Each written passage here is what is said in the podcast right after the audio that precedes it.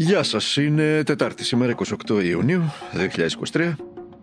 Είμαι ο Δημήτρης Χατζηνικόλας, μου αρέσει που σας λέω και το χρόνο. Και ακούτε το καθημερινό podcast του Τμήματος Πολιτικών Ειδήσεων του Ντοκουμέντο. Λοιπόν, ήταν η μέρα του πρώτου Υπουργικού σήμερα, ξέρετε. Επανήρθαν και αυτοί οι μπλε φάκελοι, τους θυμάστε, από το 19. Του θυμάστε. Που είχαν τους μπλε φακέλου και τους διαφήμιζαν όλα τα κανάλια ως πρωτοποριακό και μέσα ψηφιακό κράτος του Κυριάκου Μητσοτάκη και του Πιερακάκη και έγραφε μέσα στο κάθε, το, το ψηφιακό φάκελο του κάθε υπουργού που θα. Θα θυμάστε, έτσι. Και θα θυμάστε και που καταλήξανε. Αλλά τέλος πάντων το επαναφέρουν. Δεν είναι το Έλληνα ο Τράχυλο. Ζήγο δεν υπομένει. Το επαναφέρουν πάλι σήμερα. Ξανά ο φάκελος ο μπλε πάνω στα, στα γραφεία, στο βάλα γραφείο και του Υπουργικού, στη θέση του κάθε υπουργού. Για να έχουν γνώση τι, τι ακριβώς θα κάνουν. Κύριος είδε τι γράφει μέσα ο φάκελος αυτός. Ε, δείτε τώρα στην εισήγηση στο, στο Υπουργικό του Κυριάκου Μητσοτάκη, ο οποίος μίλησε για τις τέσσερις πολιτικές κατευθύνσεις του ιδίου. Και φυσικά της κυβέρνησή του και του κόμματός του. Θέλετε να σας πω ποιες είναι; Λοιπόν, καλύτερη μισθή. Ένα. Καλύτερη δουλειά. Δύο. Καλύτερο κράτος. Τρία.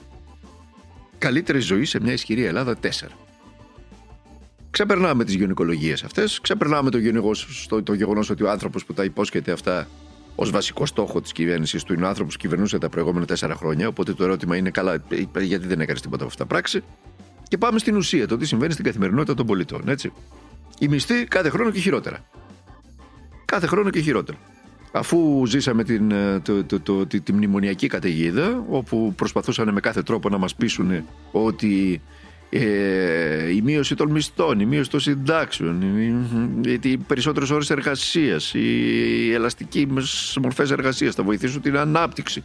Και η ανάπτυξη θα φέρει δουλειές και οι δουλειές θα φέρουν χρήματα κτλ. Τίποτα από όλα αυτά δεν έγινε βέβαια. Ε, ενώ τα καλά δεν έγιναν, τα κακά γίνανε όλα. Εδώ φτάσαμε να έχουμε υποκατώτατους και τετραωρίτες και δεν συμμαζεύεται. Και αν δουλεύουν άνθρωποι με 300 ευρώ το μήνα, ας πούμε. Ήρθε ο πληθωρισμός τώρα την προηγούμενη διετία στους στάσιμου μισθούς και συντάξεις για να τελειώσει να ισοπεδώσει ό,τι υπήρχε από πριν που δεν υπήρχε τίποτα. Στάχτη και μπούρμπερη υπήρχε. Αλλά πάνω σε αυτή τη στάχτη και μπούρμπερη ήρθε και ο πληθωρισμός, ο οποίος μειώνει κατά πολύ το εισόδημα. Δηλαδή, ήθελες 50 ευρώ να πας στο σούπερ μάρκετ, τώρα θες 100 για να πας στο σούπερ όπως είναι τα πράγματα. Ήθελες, ξέρω εγώ, 400 ευρώ για το νοίκι, τώρα θες 700 ή 800 για το νοίκι. Ήθελες 2, 2,5-3 εκατοστάρικα για το λογαριασμό του, του ρεύματος, ε, του τετράμηνου. Τώρα μπορεί να θες και 6-7 εκατοστάρικα, ας πούμε, και πάει λέγοντας γιατί καταργείται και η ρήτρα, επιστρέφει η ρήτρα αναπροσαρμογής. Έτσι καταργείται η επιδότηση. Ε, στη χονδρική ως στη θηλιανική να φτάνει μειωμένος και καταλαβαίνετε τι θα συμβεί. Αυτά συμβαίνουν στην Ελλάδα που ο Κυριάκος Μητσοτάκη μετά από 4 χρόνια που κυβερνά υπόσχεται καλύτερους μισθούς. Καλύτερη δουλειά, λοιπόν, η δεύτερη υπόσχεσή του. Από το κακό στο χειρότερο και, τα, και η δουλειά τα περιγράψαμε, έτσι. Τα περιγράψαμε. Κάθε πέρσι και καλύτερα ισχύει και στη δουλειά. Στο τέλος θα ζούμε για να δουλεύουμε. Αυτό που συμβαίνει στην Ελλάδα από το 2010 και μετά είναι τρομακτικό στην κυριολεξία. Καταργήθηκαν τα πάντα ε, λόγω της τερατώδους ανεργίας που είχε φτάσει στο 37% θέλω να σας πω και παραμένει ακόμα πάρα πολύ ψηλή, ειδικά για τους νέους. Πλέον δεν υπάρχουν ούτε ωράριο ούτε τίποτα. Δηλαδή πάει κάποιος, παρακαλάει να βρει μια δουλειά, τη βρίσκει και μετά λέει, προκειμένου να την έχω, ε, από το πρωί μέχρι το βράδυ. Δεν υπάρχουν ούτε αργίες, ούτε Σαββατοκύριακα, ούτε άδειες, ούτε τίποτα πλέον. Στη δουλειά, αν θέλεις να κάνεις καριέρα και αν θέλεις να έχεις και μια καλή πορεία. Έτσι. Αν θες να φας μια πώληση το πρώτο χρόνο, μπορείς να ακολουθήσεις αυτά που προβλέπει ο νομοθέτης. Αυτή είναι η πραγματικότητα στην αγορά σήμερα. Όσο και αν την κρύβουμε και αν την κρύβουν και τα, και τα μέσα μαζικής ενημέρωσης. Ε, όσο για το κράτος, το οποίο μας υπόσχεται ο στόχο ο Κυριάκος Μητσοτάκης ότι θα φτιάξει καλύτερο κράτος. Ξεπερνώντας το ερώτημα τι έκανες στα τέσσερα αυτά χρόνια καταλαβαίνετε ότι το κράτος είναι ανύπαρκτο αν όχι εχθρικό για τον πολίτη. Για να δούμε τι είναι κράτος για παράδειγμα κράτος είναι το σχολείο, η δημόσια παιδεία. Έτσι. Πείτε μου εσείς ένας γονιός μπορεί να εμπιστευτεί το, το δημόσιο σχολείο Α πούμε για παράδειγμα για τα, για τα αγγλικά των παιδιών του, αφού όλα πλέον τα παιδιά πηγαίνουν στο φροντιστήριο, ή για, το, για τις εξετάσεις ε, φτάνοντας στο πανεπιστήμιο του παιδιού του, αφού όλα τα παιδιά πλέον πηγαίνουν σε φροντιστήρια από το, από το γυμνάσιο κιόλας. Δεν μιλάω για τα τρία χρόνια του Λυκείου. Από το γυμνάσιο μιλάω. Τι είναι κράτος, είναι το νοσοκομείο, τα νοσοκομεία του. Όλοι οι Έλληνες πολίτες κάνουν το σταυρό μας, μην μας τύχει στραβή και πάμε στο νοσοκομείο. Χρειαστεί να πάμε στο νοσοκομείο. Διότι καταλαβαίνετε τι μας περιμένει εκεί.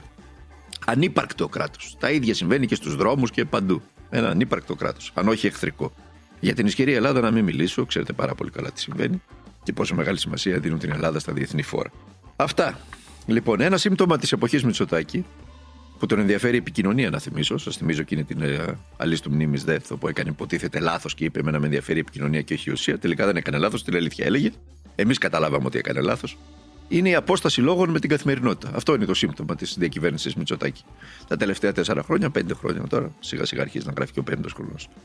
Αν δηλαδή οι Ευαγγελάτοι της ελληνικής TV μιλούν για το θαύμα της ανάπτυξης και της ασφάλειας, ο ψυκτικό στο περιστέρι που έκοψε και το σούπερ μάρκετ για να τα βγάλει πέρα ρίχνει Κυριάκο δαγκωτό. Αυτό συμβαίνει στη χώρα. Γιατί αν έρθει το ΣΥΡΙΖΑ θα ξανάρθουν οι βάρβαροι και κάπως έτσι οι βάρβαροι κατσικώθηκαν στον καναπέ μας. Αλλά ζωή να έχουμε που δεν τον βλέπω έτσι που πάμε. Από, από νωρίς άρχισαν και τα συνονιμένα σάλια. Δείτε τίτλους σήμερα το πρωί, ας πούμε. Άδωνος Γεωργιάδης. Από νωρίς τα νέα του καθήκοντα. Στις 7.30 ώρα πήγε στο Υπουργείο Εργασίας. Αυτό ήταν το ρεπορτάζ που έπαιζε σήμερα σε πολλά sites. Ότι σηκώθηκε ο Άδωνης από τις 6 ώρα το πρωί, του βάλει μπομπούκα το πρωινό του και 7.30 ώρα λέει έφτασε στο Υπουργείο του. Ή το άλλο, έκανε ντούλη ο Χρυσοχορίδης στον Ευαγγελισμό το πρωί χωρίς να το ξέρουν. Ή ότι έφυγε, λέει, από το Υπουργικό χωρίς να βγει τη γνωστή καθιερωμένη οικογενειακή φωτογραφία των Υπουργών ενώ οικογενειακή, γιατί λέει βιαζόταν να πάει ο Χρυσοχορίδης λέει στο Υπουργείο του, γιατί τον περίμενε δουλειά και διάφορες τέτοιες αχλαμάρε, σάλια της, ε, των, ε, των δημοσιογράφων της λίστα Πέτσα, για να κάνουν και αυτή καριέρα και να πάρουν ένα κομμάτι από το ξεροκόμματο που πολλές φορές το ξεροκόμματο είναι ριμπάι. Λοιπόν, πάρτε μια αναποδιά τώρα για να έχετε. Πάρτε μια αναποδιά. Και όχι στην Ελλάδα, πανευρωπαϊκά. Δεν ενδιαφέρεται τόσο για τους διαχωρισμούς αριστερά-δεξιά κέντρο ενδιαφέρεται ποιος μπορεί να διαχειριστεί καλύτερα τα προβλήματά του. Ε, εκτιμώ ότι η επιτυχία του Κυριάκου προσωπικά είναι ότι έπεισε τον κόσμο ότι αυτός μπορεί να τα διαχειριστεί. Ακόμα και στα λάθη που έγιναν και στις αναποδιέ που είχαμε, να σας δώσω για παράδειγμα, στην αναποδιά των τεμπών. Παρά το γεγονός ότι ήταν μια αναποδιά που έτυχε στη, στη βάρδια μας και που θα μπορούσε να κοστίσει πολύ στην κυβέρνηση και στον ίδιο τον Μητσοτάκη, ωστόσο ο κόσμος λέει και σε αυτές τις ακραίες περιπτώσεις το πρόβλημα δεν μπορεί να το διαχειριστεί καλύτερο ο Μητσοτάκης. Αυτό νομίζω πως είναι η μεγάλη επιτυχία α, της Νέας Δημοκρατίας η οποία κατορθώνει και παίζει α, σε, ορισμένα πράγματα, σε ορισμένα προβλήματα όπως είναι ας πούμε, ο φράχτης του, ε, ε, του Εύρου θα λέγαμε ότι είναι δεξιά πολιτική. Σε άλλα πράγματα όπως είναι τα επιδόματα είναι σοσιαλδημοκρατικές πολιτικές. Γιατί, γιατί δεν έχουμε ταμπού. Δεν μπαίνουμε σε κουτάκια ιδοληψιών. Αυτό είναι αριστερό, αυτό είναι δεξιό, αυτό είναι κεντρό. Και αυτή νομίζω πως είναι η επιτυχία. Αυτό ήταν. Αναποδιά τα τέμπη, λέει ο βουλευτής της Νέας Δημοκρατίας. Το πρόβλημα δεν είναι ότι τα λένε αυτά. Άλλωστε όλα τα κόμματα έχουν και έναν να λέει σε χλαμάρες. Ή θα βρεθεί και ένας από τα κόμματα. Πολλοί συλλεκτικοί οργανισμοί είναι, θα βρεθεί κάποιος να λέει σε χλαμάρες στην τηλεόραση. Αλλά το πρόβλημα είναι όταν τις λένε οι βουλευτές της Νέας Δημοκρατίας τι αχλαμάρε αυτές, είναι Τετάρτη. Όταν βγαίνει δηλαδή ο άνθρωπος αυτός, ένας βουλευτής της Νέας Δημοκρατίας, εκλεγμένος για τρίτη φορά, θέλω να σας πω, τρίτη τετραετία, και βγαίνει και λέει ότι έγινε μια αναποδιά, μια στραβή στο ΣΥΡΙΖΑ με τα τέμπη, στην, ε, στην κυβέρνηση με τα τέμπη. Τι αναποδιά; Αναποδιά είναι τόσοι άνθρωποι, τόσα νέα παιδιά που χάσαν τη ζωή τους. Αναποδιά είναι ότι δεν είχατε κέντρο τηλεδιοίκησης και τηλεδιεύθυνσης. Αναποδιά είναι ότι βάλατε ένα κομματόσκυλο εκεί να κάνει το σταθμάρχη ενώ δεν ήταν που είχατε μετακλητός στο Υπουργείο Παιδείας και μετά, όταν τέλειωσε τη... το ραχάτι του στο Υπουργείο Παιδείας ως μετακλητός, ζήτησε να πάει σε ένα πόστο που ήταν τρεις φορές πάνω μισθός για να τα κονομάει και όλα και συνέχισε το ραχάτι του εκεί. Αναποδιά είναι. Συγκεκριμένες κινήσεις είναι. Για τις οποίες είστε εσείς υπεύθυνοι.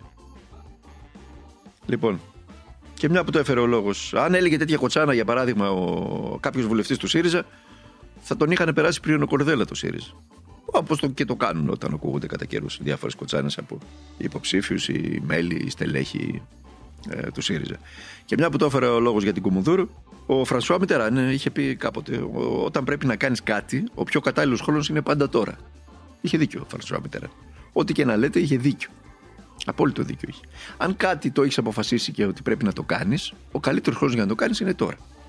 Θα μου πείτε τώρα, ε, φρέσκο ήταν το αποτέλεσμα την Κυριακή. Τι περιμένεις μέσα σε δύο μέρες να κάνει, για παράδειγμα, ο Αλέξης Τσίπρας, να τα αλλάξει όλα μέσα σε δύο μέρες και να πάρει αποφάσεις εν θερμό; Καλό θα είναι οι ηγέτες να μην παίρνουν αποφάσεις εν θερμό. Δεν συμφωνώ σε αυτό. Όχι μόνο για τους ηγέτες, γενικώς. Καλό είναι όλοι μας να μην παίρνουμε αποφάσεις εν θερμό. Καλό θα είναι να αφήνουμε λίγο τον καιρό να περάσει, όχι πάρα πολύ. Να αφήνουμε όμως λίγες μέρες, να μας φύγει η πρώτη σύγχυση, η πρώτη στεναχώρια. Δεν είναι καλή σύμβουλη αυτή για τις αποφάσεις υποπίεση. Ούτε η πίεση είναι καλός σύμβουλος για να παίρνουμε αποφάσεις. Οπότε καλό είναι σε θεωρητικό επίπεδο να, να αφήνουμε λίγο χρόνος να περάσει. Όμως η ήττα αυτή του ΣΥΡΙΖΑ ε, της, της, ε, της 25ης Ιουνίου, δηλαδή της προηγούμενης Κυριακής, δεν έπεσε από τον ουρανό. Ήταν απότοκο και της ήττας της 21η Μαου, όπου εκεί ο ΣΥΡΙΖΑ από το 32% του 19 πήγε στο 20%. Συνεπώς ήξερε πάρα πολύ καλά η ηγεσία που πήγαινε, είχε πάρει και τα μηνύματα πιο πριν από τις κυλιόμενες.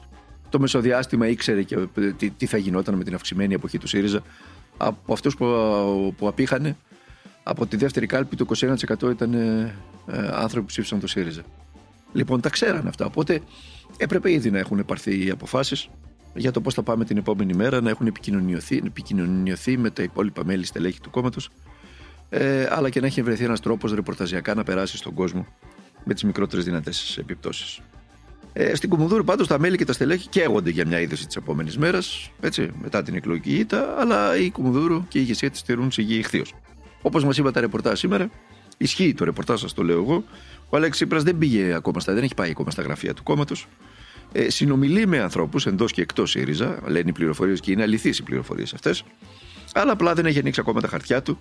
Και φυσικά δεν υπάρχει και ένα επικοινωνιακό κέντρο, παλιά μου τεχνικός κοινό είναι αυτή για το ΣΥΡΙΖΑ, ε, προκειμένου να διαχειριστεί ε, αυτή τη, αυτό το, το διάστημα το οποίο χρειάζεται ο Αλέξης Τσίπρας προκειμένου να επικοινωνήσει τις όποιες αποφάσεις του με ψυχραιμία και όχι ενθερμό, να το αμπαλάρει όλο αυτό το διάστημα, έτσι, και να το περάσει στον κόσμο. Δεν υπάρχει ένα τέτοιο επικοινωνικό κέντρο. Συγγεί ηχθείω και από το επικοινωνικό κέντρο.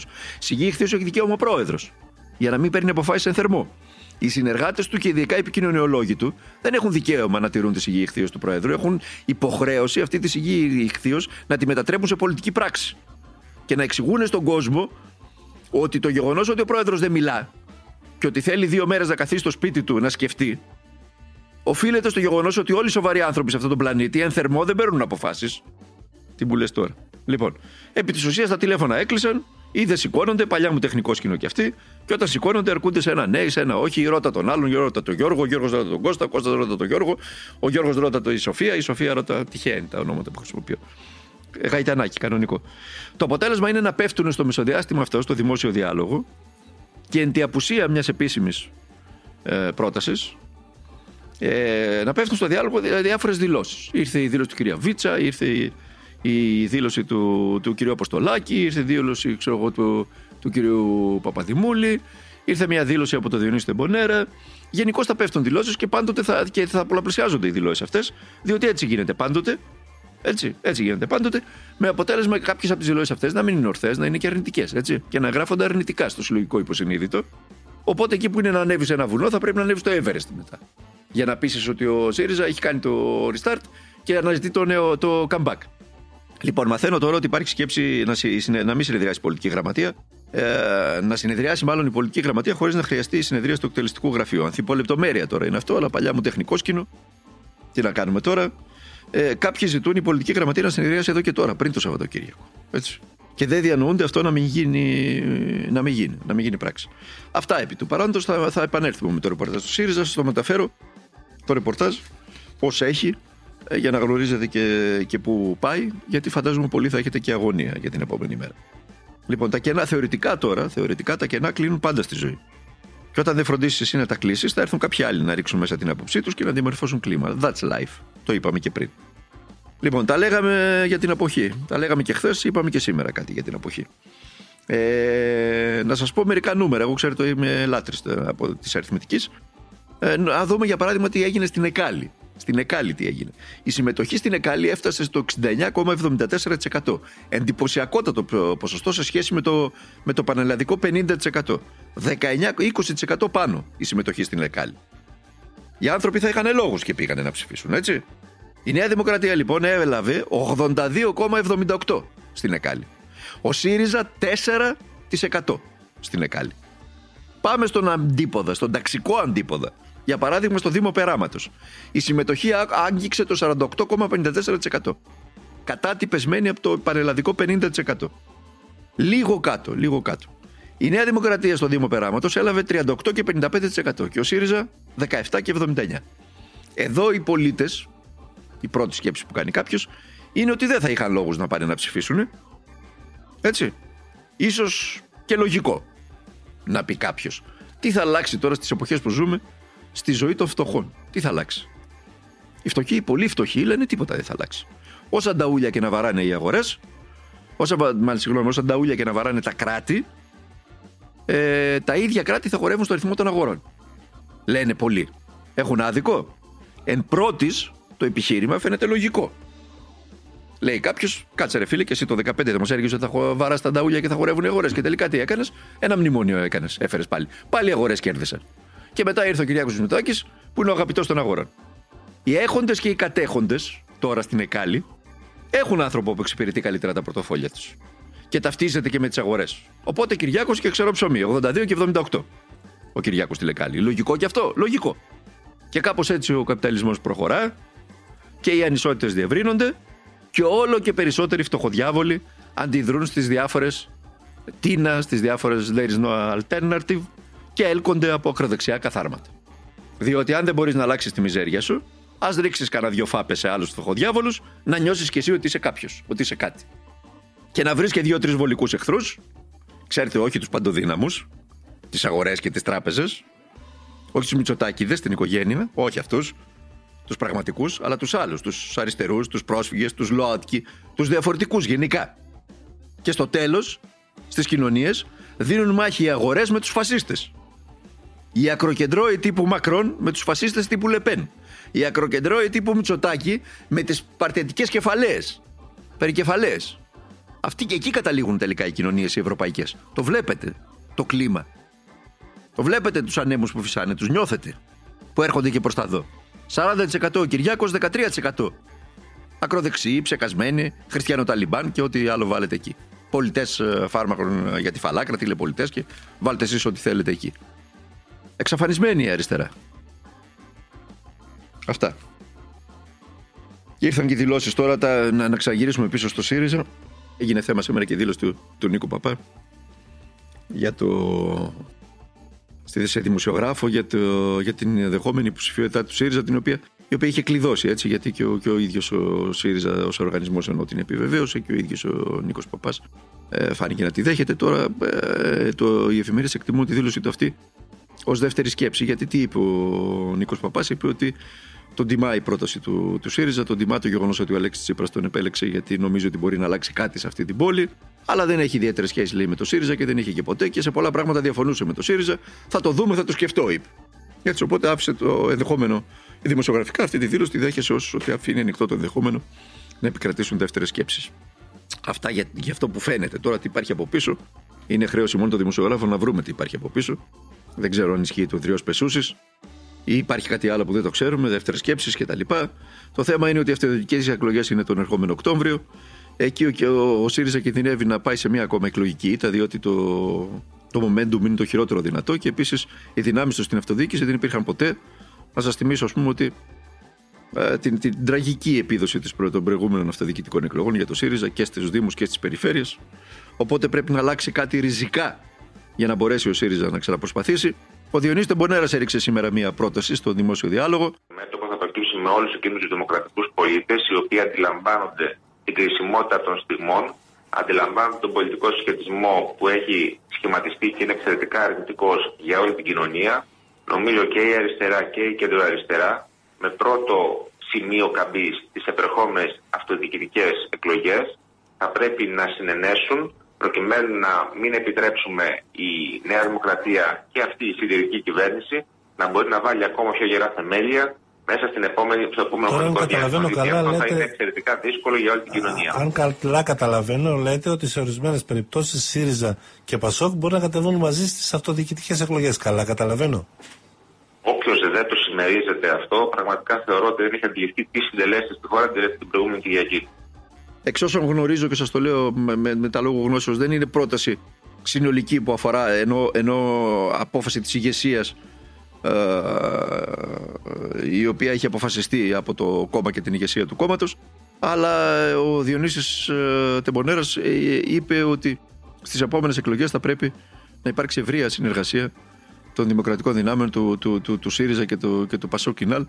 Βέβαια εδώ ε, νομίζω ότι μπορεί να έχουμε ένα, μια ρεπετησιόν, έτσι για να χρησιμοποιήσω και ένα τέτοιο όρο, ε, της ε, απλής αναλογικής, όπου ο ΣΥΡΙΖΑ ήθελε, αλλά το ΚΙΝΑΛ δεν ήθελε. Τώρα δηλαδή θέλω να πω ότι ε, εντάξει, OK, okay, στον δημόσιο διάλογο εκφράζει άποψη ένα στέλεχος του κόμματος και μάλιστα από τα προβεβλημένα το τελευταίο διάστημα. Ε, και ορθώς, εγώ θα συμφωνήσω με τον Διονύση Τεμπονέρα στο συγκεκριμένο ζήτημα. Δεν ξέρουμε όμως τι, τι κάνει η νύφη. Έτσι, στη συγκεκριμένη περίπτωση η νύφη είναι το ΚΙΝΑΛ. Μπορεί να μην θέλει το ΚΙΝΑΛ. Έτσι. Διότι το ΚΙΝΑΛ βρίσκεται σε αυτή τη στιγμή σε μια θέση, δεν μπορεί να την κρύψει αυτή τη θέση και από την κοινωνία, όπου το μισό Υπουργικό Συμβούλιο προέρχεται από, τις, από τα σπαργανά του. Ή μάλλον για την ακρίβεια από το σημητικό Πασόκ. Έτσι, δηλαδή το, το, το κοινάλ έχει την, βρίσκεται στην άκομψη γι' αυτό θέση να πρέπει αντιπολιτευόμενο την κυβέρνηση να αντιπολιτεύεται τον ίδιο τον εαυτό. Ποιο θα αντιπολιτεύεται, το Φλωρίδη, Ποιο θα αντιπολιτεύεται, το Χρυσοχοίδη, Ποιο θα αντιπολιτεύεται, την κυρία Διαμαντοπούλου, η οποία προορίζεται για τη θέση του κυρίου Σκινά, μόλις ο κύριος Σκινά εγκαταλείπει τις Βρυξέλλες, ή όσους αυτούς που ήδη υπήρχαν μέσα στη Νέα Δημοκρατία. Ε, ποιο θα αντιπολιτεύεται, τον κύριο Καρανικόλα που χτύπαγε τα, τα το ένα το Πασό Κινάλ και τελικά πήγε υποψήφιος στο επικρατεία με τη Νέα Δημοκρατία, έστω και σε μια εκλόγιμη θέση. Δηλαδή, καταλαβαίνετε πόσο δύσκολα είναι τα πράγματα για την προοδευτική δημοκρατική παράταξη στη χώρα και κατά επέκταση και για τους πολίτες. Εδώ θα είμαστε εμείς πάντως να τα σκεφτόμαστε, να τα βλέπουμε, να τα σχολιάζουμε όλα. Ε, τη γνώμη μας, έτσι. Δεν διεκδικούμε και το αλάθητο, μπορεί να κάνουμε και λάθος. Όλα πέφτουν στο δημόσιο διάλογο, όλα παράγουν ένα αποτέλεσμα και για τους δημοσιολογούντες, αλλά και για τη γενικότερη εικόνα για το πώς πάνε τα πράγματα και το τι σπταίει. Ε, αύριο θα τα πούμε στο επόμενο podcast του Τμήματος Πολιτικών ε, Ειδήσεων του Ντοκουμέντου. Πέμπτη, μέχρι αύριο να περνάτε να είστε καλά, προσέχετε τον εαυτό σας και να αγορίζεστε για τα πάντα.